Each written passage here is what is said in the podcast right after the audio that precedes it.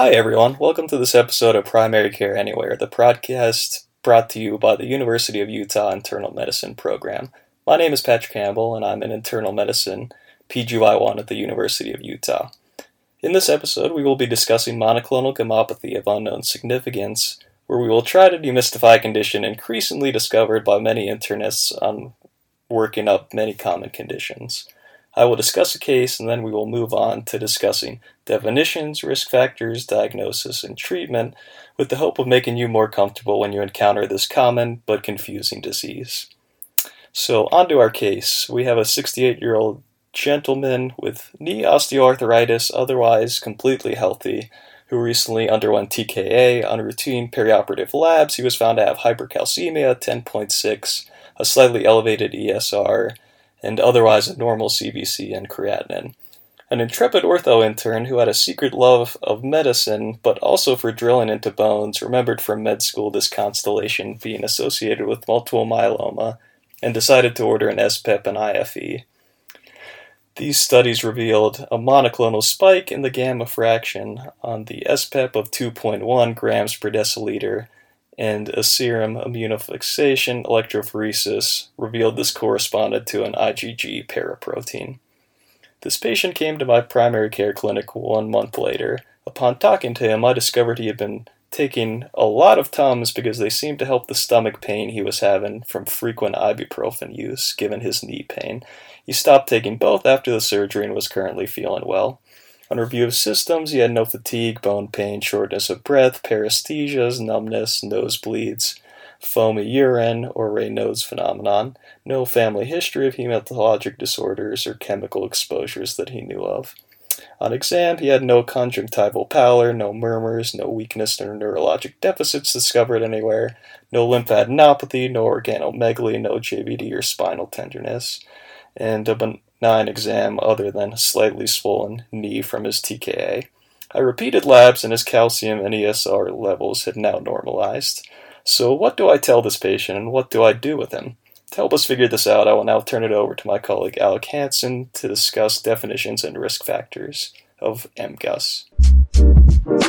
Now that we've had an introduction and we've heard a clinical vignette, let's talk about the definition of what exactly is MGUS and what risk factors are associated with developing it. Monoclonal gammopathy of undetermined significance, or MGUS, is part of a family of disorders related to plasma cell proliferation. It is the most common and least serious plasma cell proliferative disorder. MGUS differs from other more serious plasma cell disorders, such as multiple myeloma, light chain amyloidosis, or Waldenstrom macroglobulinemia, by its lack of clinical symptoms and characteristic involvement of less than 10% of the bone marrow. Plasma cells are mature B lymphocytes that produce antibodies, also called immunoglobulins. These immunoglobulins can be characterized into different classes. Some common examples would be IgA, IgG, IgE, or IgM. In MGUS, the M protein or light chain fragments are produced by post germinal center clonal plasma cells. MGUS can be categorized into three subtypes based on what type of immunoglobulin it produces and what kind of hematologic malignancy it carries the greatest future risk of progressing to. These three subtypes are non IgM MGUS, IgM MGUS, and light chain MGUS. In non IgM MGUS, the plasma cell produces either IgA or IgG, and rarely IgD or IgE, and this type of MGUS is most likely to progress to multiple myeloma. In IgM MGUS, the plasma cell produces IgM, and this condition is more likely to progress to Waldenstrom macroglobulinemia or rarely IgM multiple myeloma. And in light chain MGUS, the plasma cell secretes free light chains, and this condition is most likely to contribute to light chain multiple myeloma. All right, now that we know a little bit more about MGUS, let's talk about what are the risk factors for developing it. First, we can talk about genetics. It is believed that there is a genetic predisposition to acquiring MGUS. This belief comes from two key observations regarding race and family history. One study found that black individuals in the United States are twice as likely as white individuals to have MGUS. It has also been found that black individuals residing in Ghana are at a higher risk of developing MGUS, leading to the hypothesis that there is a genetic component. Furthermore, from a familial standpoint, first degree relatives of patients with MGUS have a two to three fold higher risk of developing MGUS than people without any family members with MGUS. Next, there are certain personal characteristics that have been associated with being at higher risk for developing MGUS. The first one we can talk about is age. Certain studies have found that the incidence of MGUS increases from 5% in persons age 70 or older to 7.5% among those 85 or older. It has also been noted that males are at increased risk. Other possible risk factors are obesity, chronic immunosuppression, personal or family history of autoimmune disease, Gaucher disease, or certain environmental exposures such as pesticides. One such example is from a study looking at U.S. Air Force veterans who were exposed to Agent Orange and looking at the prevalence of MGUS in these veterans compared to the prevalence of MGUS in veterans who were not exposed to Agent Orange. This study found that 7.1% of veterans exposed to Agent Orange developed MGUS, whereas only 3.1% of veterans who were not exposed to Agent Orange developed it. Hey everyone, my name is Jeremy Smith, and I'm a PGY3 here at the University of Utah. I'm planning on talking to you today about what goes into making the diagnosis of MGUS. One thing initially to point out is that the diagnosis of MGUS is usually by happenstance and is usually a byproduct of workup for other things. As a clinician, you will not be sending a workup out for MGUS specifically, hence the part undetermined significance, or should I say, undetermined clinical significance.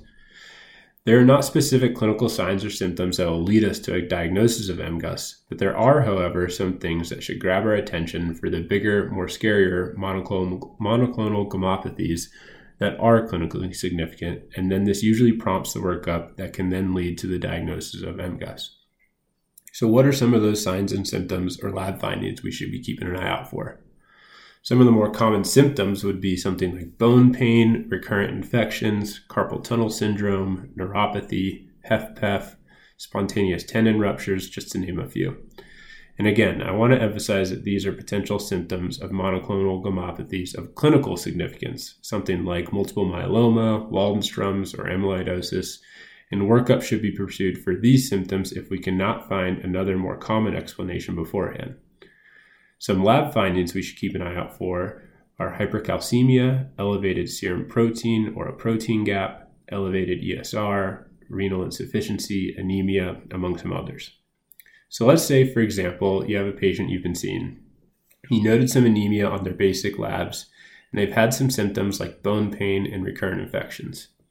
You've done your due diligence and worked up their anemia with iron studies, B12 folate, the usual stuff, You've worked up their bone pain with just some plain films, and you can't really explain their recurrent infections as they do not seem to be immunocompromised from what you can tell. So you want to take the next steps and start working them up for a potential monoclonal gammopathy. So what do you send? The first step is to order three labs, an SPEP, IFE, and free light chain assay. These three tests will identify about 97% of our patients with some sort of underlying plasma cell disorder. The SPEP will tell you if there is an elevated monoclonal protein. The IFE will tell you what subtype of protein that is, like an IgG, IgM, etc. And the free light chain assay will give you the ratio of your free light chains. So when we get these tests, we'll be looking for a few things. One is the M protein. You'll want to look at how high this value is and then what specific type of monoclonal protein is elevated. You will also want to look at the free light chain ratio and ask, is this an abnormal ratio or not? Then from there, we risk stratify. If you have a non-IG, if you have a non-IgM M protein less than 1.5 with an accompanying normal free light chain ratio, or an IgM protein less than 1.5 just by itself, or an abnormal free light chain ratio without an M spike at all, these are what we considered quote unquote low risk features of the monoclonal gammopathy spectrum. And if there is no concern for clinical signs and symptoms, then this gives us the diagnosis of MGUS. So back to our example patient with the unexplained bone pain, recurrent infections, and anemia. Let's say they had these low risk features, but you've exhausted other workup to explain their clinical symptoms and cannot find an explanation for them then this potentially still could be a clinically significant monoclonal gammopathy given their unexplained symptoms, and we want to go down the path of further imaging, heme consults, bone marrow biopsy, and whatnot just to work them up. If you can otherwise explain their clinical symptoms or lab work, and they meet these low risk, risk features criteria, then this will fall into the MGUS diagnosis. If they're in the MGUS bucket at the end of the day, then you will want to re- repeat these labs in about six months. And if, the, and if they're the same or normal and are showing no signs of clinical significance, then we can space it out from there and keep an eye on these labs every two to three years or earlier if concerning symptoms arise. If you get the if you get values that are abnormal that are more abnormal, such as an M protein that is greater than 1.5, or an abnormal free light chain ratio with elevated M spike, then it doesn't automatically give them a scarier diagnosis, but just means that these are no longer considered lotus features, and these patients should then be referred to hematology for further workup and monitoring. So there you have it. Now you know how we come to and make a diagnosis of MGUS. So to summarize, as a workup for potential monoclonal gammopathies of clinical significance, you'll get an SPEP, IFE, and free light chain assay. If they meet criteria of low risk features, which are if you have a non IgM M protein less than 1.5 with an accompanying normal free light chain ratio, or an IgM protein less than 1.5 by itself, or an abnormal free light chain assay without an M spike, with no clinical symptoms that are significant or easily otherwise explainable, then this gives you a diagnosis of MGUS. If you have abnormalities noted on workup but don't meet these low risk criteria, then that is the time to refer to hematology for their expertise. I hope this helped and didn't just cause more confusion. Now on to Dr. McCarran with our treatment section. As we mentioned earlier, roughly 1% of patients with MGUS will go on to develop a symptomatic plasma cell or lymphoproliferative disorder. That means that the vast majority of our patients with MGUS will be virtually unaffected.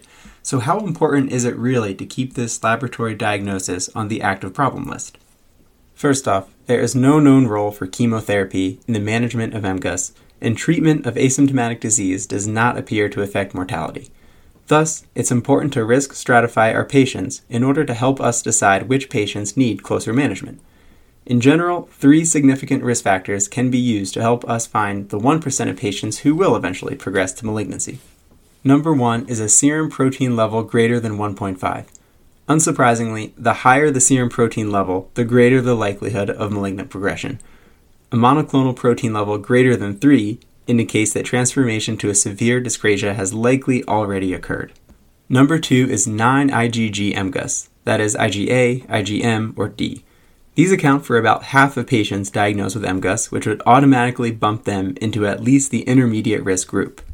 And number three is an abnormal serum free light chain ratio, that's kappa lambda, either less than 0.26 or greater than 1.65, indicating excessive production of monoclonal proteins. One study in particular found that these patients are about three and a half times more likely to progress to malignancy than patients with a normal free light chain ratio. So, why should we break down our MGUS patients like this? Well, if a patient has all three risk factors, they have roughly a 58% chance to progress to multiple myeloma or a related malignancy over a 20 year period. In patients with two risk factors, that number decreases to 37%, and patients with one risk factor had a 21% chance of disease progression, meaning if we can catch these patients earlier in their presentation, we might have a chance to offer life changing treatment. Regardless of risk, all patients with MGUS should be evaluated for disease progression six months after diagnosis with a laboratory workup including an SPEP, serum free light chain, complete blood count, creatinine, and a serum calcium. Several red flags can be identified that would tip our patients into the intermediate or high risk MGUS category, and thus change how we monitor this population moving forward. Clinically, symptoms of bone pain, fatigue, B symptoms, neurological changes, bleeding, lymphadenopathy, or sequela suggestive of amyloidosis would elevate the patient's risk status. Laboratory findings that would also increase a patient's risk include an increase in serum M protein or serum free light chain greater than 50% from a prior measurement, a free light chain ratio of 100 or more, a serum M protein greater than 3, or a urine M protein of greater than 500 milligrams in a 24 hour period. In any patient with at least one risk factor, or one of the red flags we talked about earlier, lifelong annual monitoring of the M protein is recommended, as well as trending in annual CBC, creatinine, serum calcium, and free light chain. If you notice a sudden increase in the M protein of more than half a gram per deciliter, or the free light chain increases over 10 grams per deciliter, the follow up interval should be shortened to 1 to 3 months for closer monitoring. If this is starting to get overwhelming, I have good news because it's recommended that any patient who is not considered low risk should be referred to a hematologist or oncologist to assist in their care. If your patient doesn't have any of these risk factors and falls into the low risk category, they can simply be monitored with history and physical exam alone. History can focus on symptoms described above, including fatigue, bone pain, weight loss, or any other sequela of multiple myeloma or amyloid disease.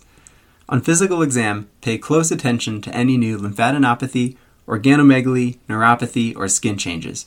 Otherwise, these patients only have about a 5% risk of disease progression over a 20 year period. Although monitoring for disease progression and knowing when to refer is important, you should also keep an eye out for complications related to MGUS that don't necessarily correlate with malignancy. In case you are starting to worry we haven't used enough acronyms to maintain our status as a medical podcast, fear not, because MGUS patients with complications related to their diagnosis are now referred to as MGCS, or monoclonal gammopathy of clinical significance.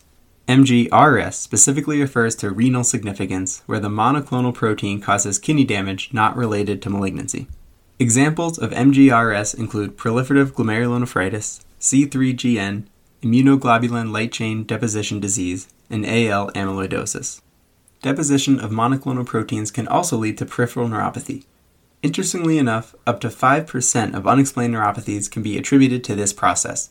The vast majority of these neuropathies are associated with IgM and are usually distal, symmetrical, and rarely affect motor function. Patients with MGUS are also at a higher risk for axial skeleton fractures and blood clots, and should have a DEXA scan completed and their vitamin D levels optimized. Special attention should be paid to these risks during the patient interview. Again, any patient with a complication related to their disease takes the U out of MGUS and makes their disease significant. Consultation with a specialist is thus recommended to talk about therapies against their plasma cell clone. Okay, I hope you got all that. I'm sure memorizing algorithms at 1.5 speed during a podcast comes as second nature by now. But just in case you zoned out for a second or two, you only need to know a few key things to manage your MGUS patients like a pro. Number one, stratify your patients by risk. Low risk patients only need repeat labs in six months and then a good history and physical thereafter. Patients with any risk factors or red flags should be followed annually with blood work and referred to a hematologist or oncologist. And number two, Patients with any non malignant complication related to their MGUS should also be referred to a specialist, as therapy directed at their monoclonal protein may help alleviate symptoms and prevent complications. Now go forth and save lives, one monoclonal gammopathy at a time. You've upgraded your light chain game into your IgA game. Thank you, John. Now back to our case. I next ordered a serum free light chain ratio, which revealed a normal ratio of 0.8. 24 hour urine UPEP and urine IFE were also ordered, which revealed an IgG spike concordant with that found in the SPEP and serum IFE. Based on IgG production, monoclonal protein concentration less than 3 and absence of end organ damage based on normal creatinine and anemia on lab work, patient was diagnosed with resumptive non-IgM MGUS. However, given increased risk in the protein level greater than 1.5, patient was referred to hematology and underwent bone marrow biopsy, which revealed 3% plasma cells in the bone marrow. Whole body CT was similarly ordered, which revealed no evidence of lytic bone lesions. Hence, the patient did not meet diagnostic criteria for multiple myeloma or Waldenstrom macroglobulinemia and was definitively diagnosed with moderate risk MGUS.